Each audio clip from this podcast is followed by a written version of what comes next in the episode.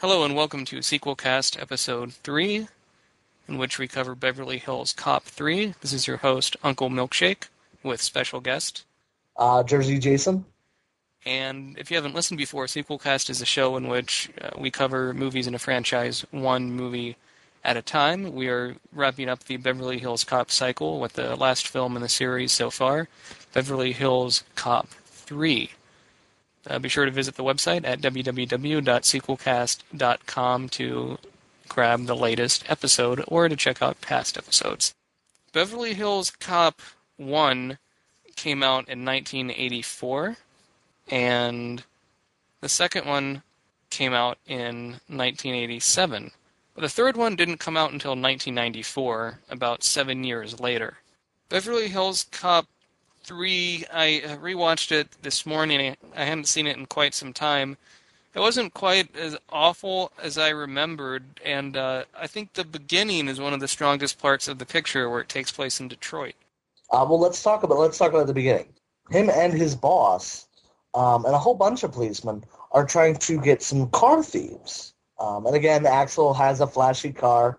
Um, what is it? Uh, not a Lamborghini this time. It's a red car. It's a red car. it looks similar to what he's had in the other movies. But it, like in this big car chase, which happens because the car thieves uh, shoot uh, Axel's boss. Um, so that is the death of one character. Again, another person dying, which makes Axel have to go somewhere else to find them. And killing off Inspector Todd, I thought was a pretty surprising move. I think he's a, a funny character in the Beverly Hills Cop series, even though he doesn't get a lot of lines. No, he is he, he's a hilarious co- a character, but because he's older and I guess since he's also black, even though he yells at Axel a lot, I'm guessing Axel has some allegiance to this character because he could have been shit canned so long ago. Well, this for example. opening in Detroit is fairly violent. I mean, they're going to try and track some carjacking, what appears to be carjacking. It turns out to be something involving a mysterious uh, truck full of boxes labeled uh, U.S. government. And they shoot these, uh, the bad guys shoot the carjackers and drive away, and you get a pretty big chase sequence with Axel Foley and the armored car. So anyway, his his boss is dead. He has to track down these people who shot him, and of course, for some reason, the um, One of the bad guys left behind a briefcase, and inside the briefcase is a towel that says Wonderworld. which of course that kind of clue, even though it's a towel, it's a clue that leads him to Wonderworld. So all the evidence, which is the towel, points towards the music. Not that the guy stole the towel, but that somehow he was there, or he must have met or been there or done something at Wonderworld. That's such a big stretch because Briefcase. This movie presents Wonderworld as the equivalent of Disneyland, as a huge, massive theme park. It could be a coincidence that the bad guy happened to have a towel to a major theme park in his briefcase they left behind. See, now when I think about Wonderworld, I think a lot about uh, the California Adventure that Disney set up. It's not as big as it's not as big as Disneyland. It's a good size, but it is meant more ride-like. It's not like the little, I guess, animatronic entertainment. Hmm. It's more swings and roundabouts, carousels, uh, roller coasters. That's true. It's almost look. It almost looks like one of those traveling amusement parks in a lot of ways. But also, it is using Paramount's one of Paramount's um, theme parks. Oh, and the movie is made by Paramount. That makes sense. Yeah. Well, here's my question: Would you go to Wonder World? No, I mean I, I really hate roller coasters. I enjoy the the different designs of part of a theme park, but I don't like heights. I don't like being jostled around. I don't like lines. I don't like I don't like cotton candy. so I don't know what reason there is for me to go to a theme park at all, really. Well, let's talk about like what happens when he actually gets there. He gets to California, and he looks up, of course, all the old characters that we love. Um, Billy Rosewood. Well, except that's the only character that you love because there is no one else in this movie until later on from the uh, older entries in the franchise. He like goes- Ronny Cox as Captain Ronnie Mo- Cox is not in this movie. They say he retired. They don't have dialogue reg- regarding Ronny Cox. However, John Ashton, who played Taggart, which was Rosewood's police partner, The fat guy. yeah, the fat guy with the mustache. They say he's retired. However, he's that character is basically replaced with a detective named John Flint, played by Played by Hector. Hector Alonz, Eliz- Elizondo? Yeah, you've seen him in a. He's in Pretty Woman as the guy that sells dresses to Julia Roberts. Um, No, he doesn't. He runs the hotel Oh, oh, and shit. he gives her a dress when she's crying. You're right. He also has a mustache. He also is bald and fat. But he's Spanish. He is Spanish. He's got that Latin fever. All right, so he goes to the Beverly Hills Police Department, meets up with Rosewood. Who is he is what now? He's played by Judge Reinhold as he was for all the movies, but But he has is a, he's, he's a sergeant. But more specifically, he has a title with the and acronym. He's the DDO-JSIOC, the Department Director of Joint Special Interoperational Command. And Which is, he says that he gets control of this big board and then all these little lights flashing. And you can actually see you see the different um you see the different districts that the police control or not control patrol um in Beverly Hills. And he Very appears he appears to coordinate police work if it crosses between the lines of different sectors of Los Angeles. but it's like in what jurisdiction it is. And of course, there still Axel doesn't have any jurisdiction because he's a Detroit cop in Beverly Hills, thus Beverly Hills Cop, which is why you can't take the character to London or Paris or any of that. So you do Rush Hour because that doesn't have any place in its title. Which again, having a movie rated R with um, because of language, I assume, taking place at a theme park is kind of strange. You don't see Eddie Murphy with a roller coaster in the background and think, "Oh, this is going to be a rated R comedy." but it does have um, some cutesy footsy animals because again, since it's based on Disney World, there is a cre- there is a person, a creator, uh, who has created this cavalcade of creatures. Well, the name of the character that's like Walt Disney is called Uncle Dave. And as Which for sounds creepy. I prefer Walt Disney. Uh, uh, anytime you put the uncle on somebody's name, it's like weird.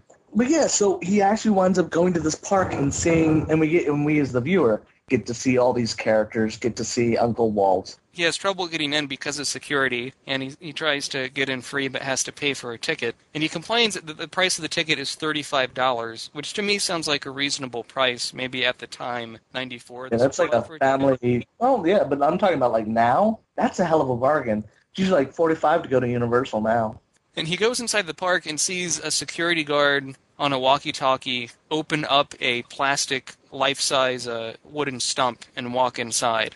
And there's a sign outside that says employees only. And so he sneaks in there to try and see what's going on. And he runs across uh, Janice Perkins, played by Theresa Randle.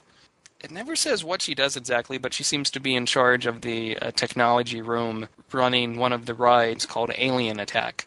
Alien Attack is a ride where it's not a roller coaster exactly. You're on, you sort of sit, everyone sits in this, uh, looks like a bus, and then all around you things start shaking. It's like there's an earthquake, water comes rushing down, there's an explosion. Even though it's called Alien Attacks, it's not really aliens that are attacking people, they're robots that look. Well, no, they're alien robots. They're, they're like okay, alien robots. and stuff. They're alien robots that are based on, and really are, blatantly are, the costumes from the Cylons from the original Battlestar Galactica in 1978. But of course, they're just guys in costumes. They didn't actually make robots for the movie. And the Earthquake ride they didn't build from scratch. It's the Earthquake section of the studio tour at Universal Studios in Hollywood.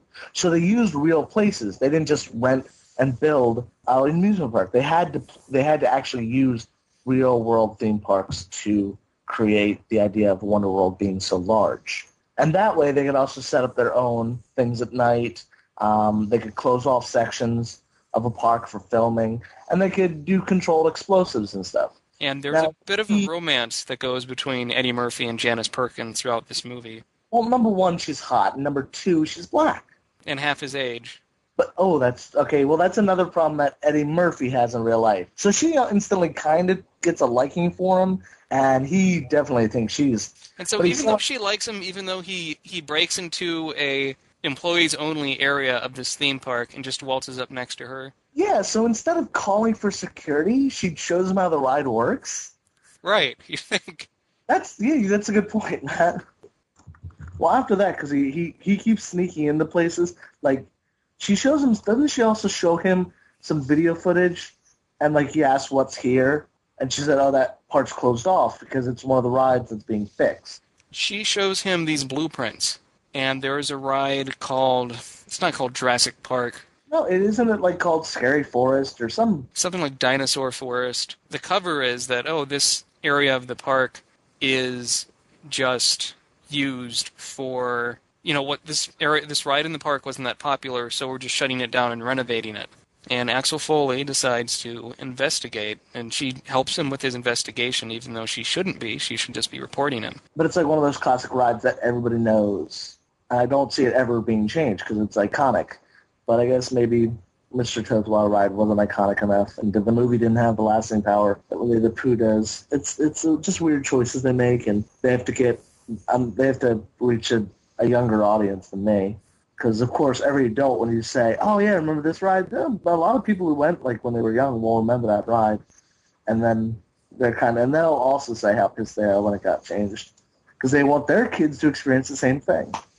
So after looking over the plans with the uh, broad he's trying to bane, Axel Foley discovers counterfeit bills are being printed in that shutdown ride. In the shutdown ride, in the middle of Wonderworld. Illegal things happening in an amusement park? Right. Quite the shock. So he decides. He out, he also finds out that it's operating under the command of the security boss, Ellis DeWald, played by Timothy Carhart, who uh, is in a lot of evil roles. Is he? He's a good actor. No, he's actually pretty good in this movie. I like the bad guy in Beverly Hills Cop 3, Ellis DeWald, much better than the villains in Beverly Hills Cop 2. Absolutely. Absolutely. He's a dick. You see him in the start of this movie. He's the guy that shoots Inspector Todd. Inspector Todd in the chest. But we also found out that he is working as well with the park manager, Orrin Sanderson, played by John Saxon, who also does a really good movie. The the the villains in this, again, much better than two. They're more believable, they're more evil, and you love to see them die at some point. Right. I mean, they're just white assholes, but they do, especially Ellis DeWald, he kind of has a smile plastered on his face all the time that's a little bit like Christian Bale in American Psycho, or like a Tom Cruise, where a character's mm. smiling all the time. It's very unsettling. And of course, because Axel Foley knows that it's Ellis, and Ellis knows that Axel now is kind of caught onto him, because he is caught later on um, by the security force. And when he brings back, I guess, reinforcements, the they're taken into that same room that the counterfeit money was being made, and they're shown no, it's not counterfeit money, it's Wonder Bucks. It's a promotion in which they'll give these Wonder Bucks. These they look like dollar bills, but they have an elephant cartoon guy on it, and they're going to give them out to elementary schools to allow elementary school kids to go to Wonder World for free during the holiday season. And Eddie Murphy just wasted everyone's time and but looks like an idiot. Now, Rosewood does believe Axel, but the detective John Flint, he doesn't.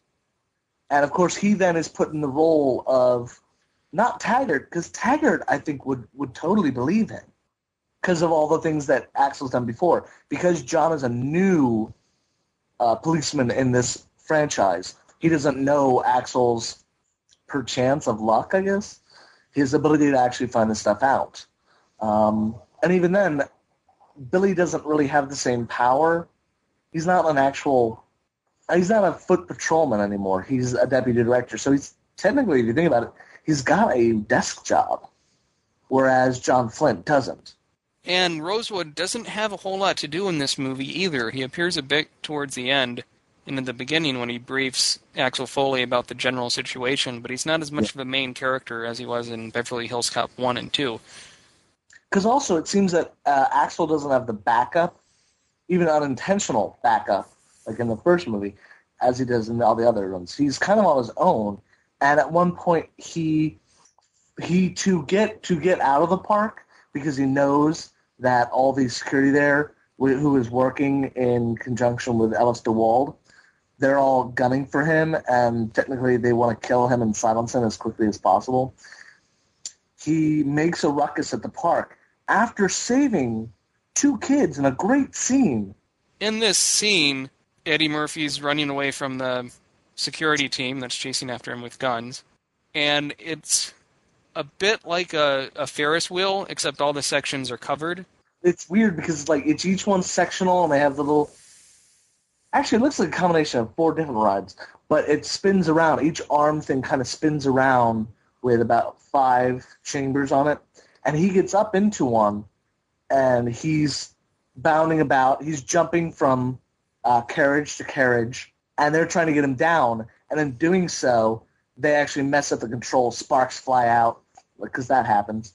Um, sparks fly out, uh, and the, the all the doors unlock, and because of spinning motion, two they're not white. Tell me I'm wrong. You're not wrong. However, they- their are they- father is portrayed by George Lucas in the movie in a very strange cameo. but they're thrust out of the chamber. They're thrust out of the carriage and are dangling at least at least maybe eight stories up. And somehow Axel Foley works his way around to rescue these kids. However, once he twists himself around this complicated ride and gets them down to safety, the security team is still trying to throw him out of the park and he has to escape.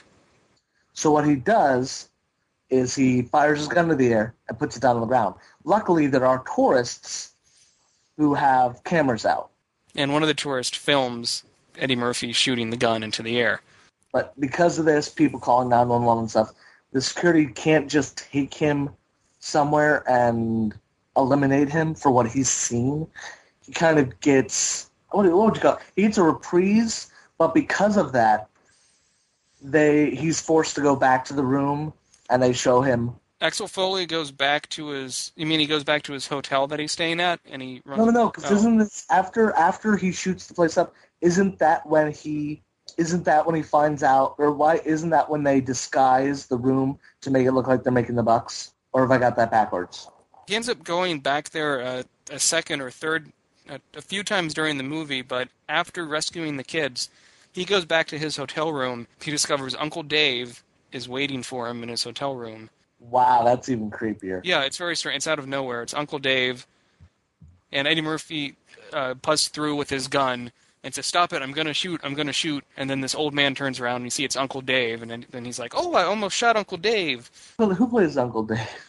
The actor is Angus Young. Angus Young from uh, ACDC. No, not from ACDC. An an early movie he was in was the uh, Time Machine, and he is best known for Mr. Ed. He played the owner of a talking horse that would talk to no one but him. You know, oddly enough, every time I think of Mr. Ed, I automatically think of the actor who played Darrin on um, Bewitched. Why is that? So why does Uncle Dave come to his room? Uncle Dave comes to Axel Foley's room because he knows there are bad things going on in his theme park, and a friend of his who helped design a lot of the rides gave Uncle Dave this mysterious note that has a message on it that says, Please help, this is life and death. And that's all that's on the note. There doesn't seem to be anything of importance to it, so it's not much of a leave. Uncle Dave knows nothing, so it's really quite a shit piece of information he's giving Axel Foley. Because he's only Uncle Dave. He's it's only his fucking park.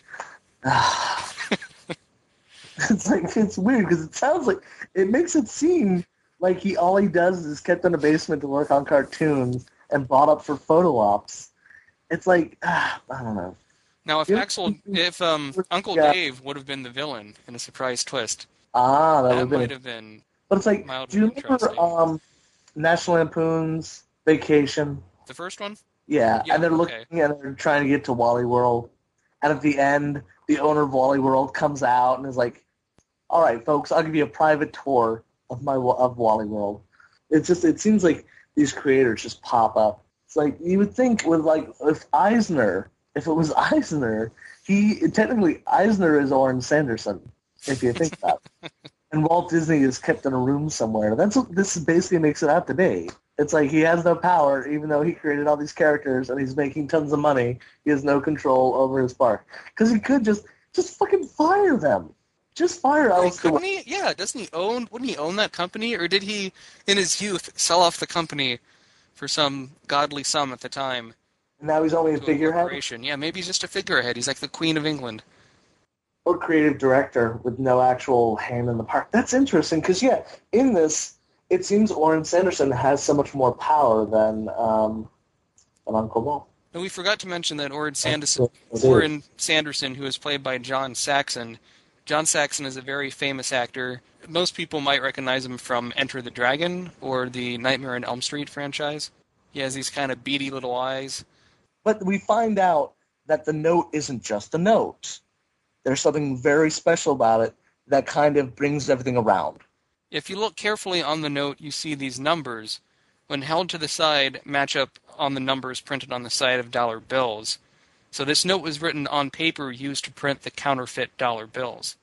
Thus, why it was in a box labeled U.S. government. Which was stolen from Detroit in the armored car by DeWald at the beginning of the picture. Because again, Axel still doesn't have any proof that Ellis DeWald was the guy who shot his boss. Right. And again, nobody believes him except, of course, Rosewood. And somewhere along the line, there's in this movie, I forget how it pops up. There's a cameo with the character Serge from the first film. Well, actually, no, because it shows up because Ellis DeWald is actually he's such a good security boss. I'm doing bunny ears if nobody can tell quotation marks. Um, Ellis DeWald is being congratulated for his, I guess, prowess as a security guy, and it's at this convention of all these, I guess, cops and security guards and anybody in law enforcement, and there it's like a convention, so there are all these booths, and of course, who is an awesome booth? Serge played by Bronson Pinchot. Um, Who in this movie is literally the James Bond Q character. He has a bunch of inventions that he gives to Axel Foley to use in the final battle. Well, wait, no, no, let's not. Well, he has inventions, but he didn't invent them. No, he that's selling, he sells them. He, he sells these huge fucking guns that do so much for no reason, but they also have a great. Um, they have a great video that goes along with it, with babes shooting the weapon. Oh God! It's possibly the highlight of the movie. People still there are still there are companies that do that that just show hot babes in in swimsuits firing their weapons. I think there there's people that that really appeals to, but I don't like seeing a girl. I don't know. Do, a girl firing a rocket launcher does that get you? Does that get you, Randy? It, it doesn't get me Randy. It gets me more Steve. That's a good one. Keep that in. That's okay. right. The main thing that Serge is uh, pitching is this improbable gun. That's funny. I thought he was a catcher. He's more of a pitcher. Likes to wind it up, then release the pitch. That works on so many levels. Because here's the thing: is we have to laugh at this because this movie isn't funny. No, Beverly Hills Cop three is not funny. One of the only it's funny not. things is Serge's gun can play CDs, is a microwave, can listen to the radio, has a net launcher. Has has a net yeah has a net launcher, shoots like a machine gun. Also has a rocket launcher built into it at the same time. Because you know it's not street legal. No, it can't. Not if it has a rocket launcher on it. I guess. And then my other my other question is, is how many police forces? Do you, uh, SWAT team's not going to buy that. How many people? Really, the only thing I can think of is private collectors buying that gun. He claimed Zsa Gabor buys one of the guns, but Because doesn't he also he gives him a small little keychain? Like um, it's the cutest little thing. Um, it's a keychain, but you pull either side of it, and it shoots out a bright light that blinds people. But let's go back to why he needs the gun. He actually uh, confronts Ellis DeWald at this convention slash celebratory dinner by getting up on stage, pushing another person, and basically telling the entire room how great a security guard he is, how everything he does is illegal, and how much of a douche he is for shooting his boss. Well, in the way that he describes DeWald as a douche is as they're both smiling, clapping in front of the audience, DeWald whispers to Foley, I smiled like this before I shot your boyfriend. That gets Foley angry, who then punches DeWald in the face. Then they all have to be escorted out of the room. Because again, technically, from the way everybody else is viewing it, Axel's in the wrong. Axel's some crazy guy. And Ellis DeWald is above reproach because he's getting an award. And it's like, yeah, you're getting an award. And this guy's evil. And we as the audience get to see how evil he is. Because what does he do later on in the movie? DeWald is so evil that later on, Foley is confronting DeWald with this information about this piece of paper and how he knows he has counterfeit bills and he's going to turn them in. All of a sudden, Uncle Dave pops up, and DeWald shoots Uncle Dave with a gun that has Foley's fingerprints on him. He actually calls Uncle Dave, and Uncle Dave thought he was going to be there just with Axel, but he calls him so that he can basically frame Axel Foley. And when Axel Foley runs, he actually gets away from uh, Ellis DeWald. He gets away from DeWald and is able to take Uncle Dave to the hospital. So Uncle Dave isn't killed. He's saved. But in doing so, he's marked as the shooter. No matter And where Axel Foley goes, the TVs always have this news story that's playing that this man shot Uncle Dave, and they used the uh, footage filmed by the person on the scene when Axel Foley was shooting his gun after rescuing the kids at the amusement park. And they basically say this crazy guy. But they could they could identify him as a cop. They could identify him well, I think they would have checked with the police and if anybody had seen him around the police department, they could have easily easily identified him as a Detroit policeman, Axel Foley. Right. They used his name, so why couldn't they identify him as a policeman? And then it would make the story even cooler.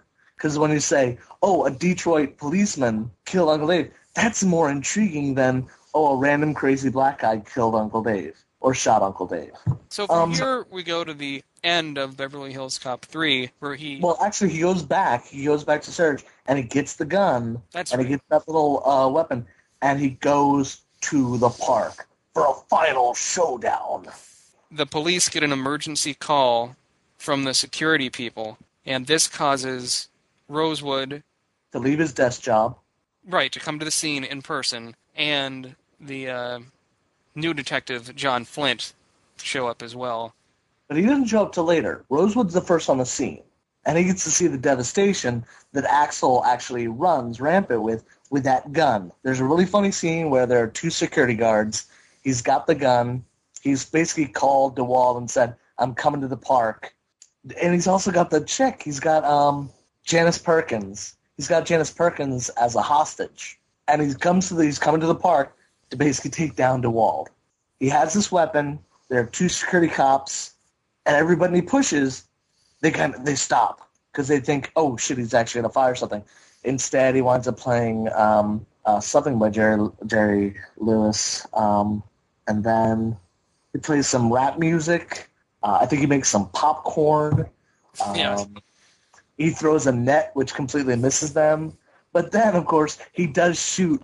He shoots his uh, rocket launcher uh, and blows up a stand full of full of stuffed animals of all the cartoon characters, which takes out one of the security guards, and the other security guard is taken out when he unloads in a really awesome like stance. He unloads the full force of the machine gun uh, on this weapon. Actually, Matt, I have to ask, what was the name of the weapon? The name of the weapon was the Annihilator 2000. Well, it definitely does the job. Uh, it's funny because one of the security guards actually gets shot and falls into a popcorn machine and crashing open. So popcorn's over his corpse, and that's kind of funny. Again, not a funny movie. You have a weird scene later on, still in this end portion of the movie, where I believe they're in the room where the counterfeit bills are printed. Yes. Somehow, Rosewood and Janice Perkins get locked in the side room. Someone pushes a door, the glass door comes down, and it fills up with smoke. It's a fire retardant that lowers the temperature of the room because if there's ever a fire, they want to save the original uh, spools, the original reels um, of film, which has all the classic cartoons on it. Like their equivalent of Steamboat Willie is protected in this room. Um, in it, there's a very simple computer, but basically they're locked in and frozen. Now, because of this, Axel's able to get away, but it leaves the two of them in a bulletproof enclosure where they're going to freeze to death. But they're in this place almost freezing to death for freezing to death for an extended amount of time. Axel Foley doesn't think, "Oh, maybe I should save my friend, good old Billy Rosewood, from the situation." No, I'm going to let him freeze to death. No, no, no, no, because here's the thing: is he would have he would have gone and gotten help, hopefully. But at the same time, if he had if he had stayed, he would have died. He's able to take out one or two security guards, but then he has them chasing him around the um, the park. But the cool thing is, is Rosewood and of course my uh, uh, I'm sorry, Janice Yep. are able to send out a very a very small code, like a very very simple code, um, and they're able to call the Beverly Hills cop, or I'm sorry, Beverly Hills Police Department, which is so funny. It's Beverly Hills cop, not Beverly Hills policeman. Beverly uh, Police Station, and call on a 911. And every time that 911 is call, is called in, they don't get any response. So they ask, and John Flint sees little flashing lights, and it's at Wonderworld. The same number keeps dialing from Wonderworld, but there's no answer. And instantly he thinks Axel, which, if you think about it, is a Taggart line. Yes. I think all of Flint's lines of dialogues are him stuck in traffic. He hears something in the news. He shakes his head. He goes, Axel. there isn't anything else Flint does in this movie except shoot a few people, I think, in the end. And Yeah. by the end of the movie, you have a bit of a shootout in this sort of dinosaur tunnel of love roller coaster ride. And every character at the end ends up shot. Well, oh no, let's let's let's talk about that. Of course, Axel finally gets in a fight where he's able to kill Ellis DeWald. He's able to kill him flat out. He then is confronted by Orrin Sanderson, who's the park manager. He's like, "Did you ever figure out who's behind this?" And he's like, "Yeah, I figured out uh, Ellis DeWald, and I figured out some more stuff." And Orrin's just about to shoot him, but of course, who comes to the rescue? John Flint. But of course, John Flint in the whole thing, he also gets shot up. And then uh, Billy Rosewood, because he's just awesome, he's able to get out and is confronted by security guards. He does a whole kind of Westworld kind of thing. Uh, he does the whole twirling of the guns, and he's able to shoot like uh, I think it was four security guards. He's able to shoot him, but one is alive just enough to shoot him in the uh, arm. Or no, he's actually no, he shot up pretty bad though. He, the guy had a machine gun. He shoots him up pretty bad, and he walks into the the dinosaur ride, just looking awful. It's like, hey guys, and basically falls over, and they all start laughing because he's bleeding to death. So let's laugh. And then the There's best- nothing funnier than a bunch of bleeding buddies. Here's the problem: that part of the movie is the funniest scene for me Really? because because Rosewood is bleeding. Not that it's, they're bleeding. Rosewood is in pain and kind of falls over. It's funny because technically all the bad guys are dead, and he's like, "Okay, we're done," and falls over. Uh, Axel's pretty badly shot up, and he's laughing, and so is John Flint, who got like who has a bullet uh, has a bullet in his arm still, uh, and Axel's like, "Does that hurt?" And he pokes he pokes the hole, and of course John Flint starts crying. it's painful, and of course we see that nobody actually died. No, none of the three. Well, people died, but neither Axel, Rosewood, or uh, Flint have actually died. They're at the end of the movie with a recovered Uncle Dave getting a, I guess, hero celebration, and they're all banged up. They all have like bandages on them. Not only is it a hero celebration, to honor Axel Foley for his hard work, they're going to introduce a new character to the roster of Wonder World lineup Axel Fox, who's a cartoon fox with a Detroit Lions jacket. And of course, Janice at the end has to be all kind of like romantic and stuff. He's in a wheelchair. He's still, he's still wounded technically, um, and she kind of whispers into his hair, ear, "You haven't seen the Tunnel of Love." No, no. What's the actual line? I'm gonna. No, it is. He says, she says, I'm going to take you on the tunnel of love. And Axel Foley says, Oh, I haven't been on that ride. And she says, Well, you will in a few minutes. And he's there grinning. That's an awful. That's an awful line. It is. That's not romantic or sexy. It's an example of Beverly Hills Cop 3 as a whole, which is not romantic or sexy or funny. There's Yeah. a few mildly amusing moments, but it's such a drop off from Beverly Hills Cop 2, and then especially the original, which is just uh, hilarious from start to finish. And the only realistic, the only realistic acting comes from the villains, and comes from uh, Rosewood a bit. Speaking of Rosewood, at the end of this movie where he's fighting the bad guys, he only uses a pistol. I kind of wish he would have had a machine gun or some ridiculous weapon because the second movie had him use all the ridiculous uh, firearms. Mm. But see, already Axel had the ridiculous firearm. That's true. He already. All he had was his service revolver. He wouldn't have. I don't think he would have strapped on all of his guns that he probably has at home due to uh, the psychological um, problems that I mentioned in the last podcast, or taken something out of his trunk. Actually, he he could have. Maybe this. Maybe he was tamed, or maybe he saw the um, appointed internal affairs appointed psychiatrist, and maybe that's why he has a desk job. Maybe he accidentally shot some people, but it was a good shoot. But they still made him go on a desk job. To close this out, Eddie Murphy in uh, 2006 was on Inside the Actors Studio with James Lipton. They were talking about upcoming uh, movies they were trying to make, and they mentioned Beverly Hills Cop 4. Eddie Murphy's comment was that the third Beverly Hills Cop movie was so atrocious that Axel was banished from Hollywood, but I think they're ready to have him go again. Do you think they should No. do a Beverly Hills Cop 4? No, no. No.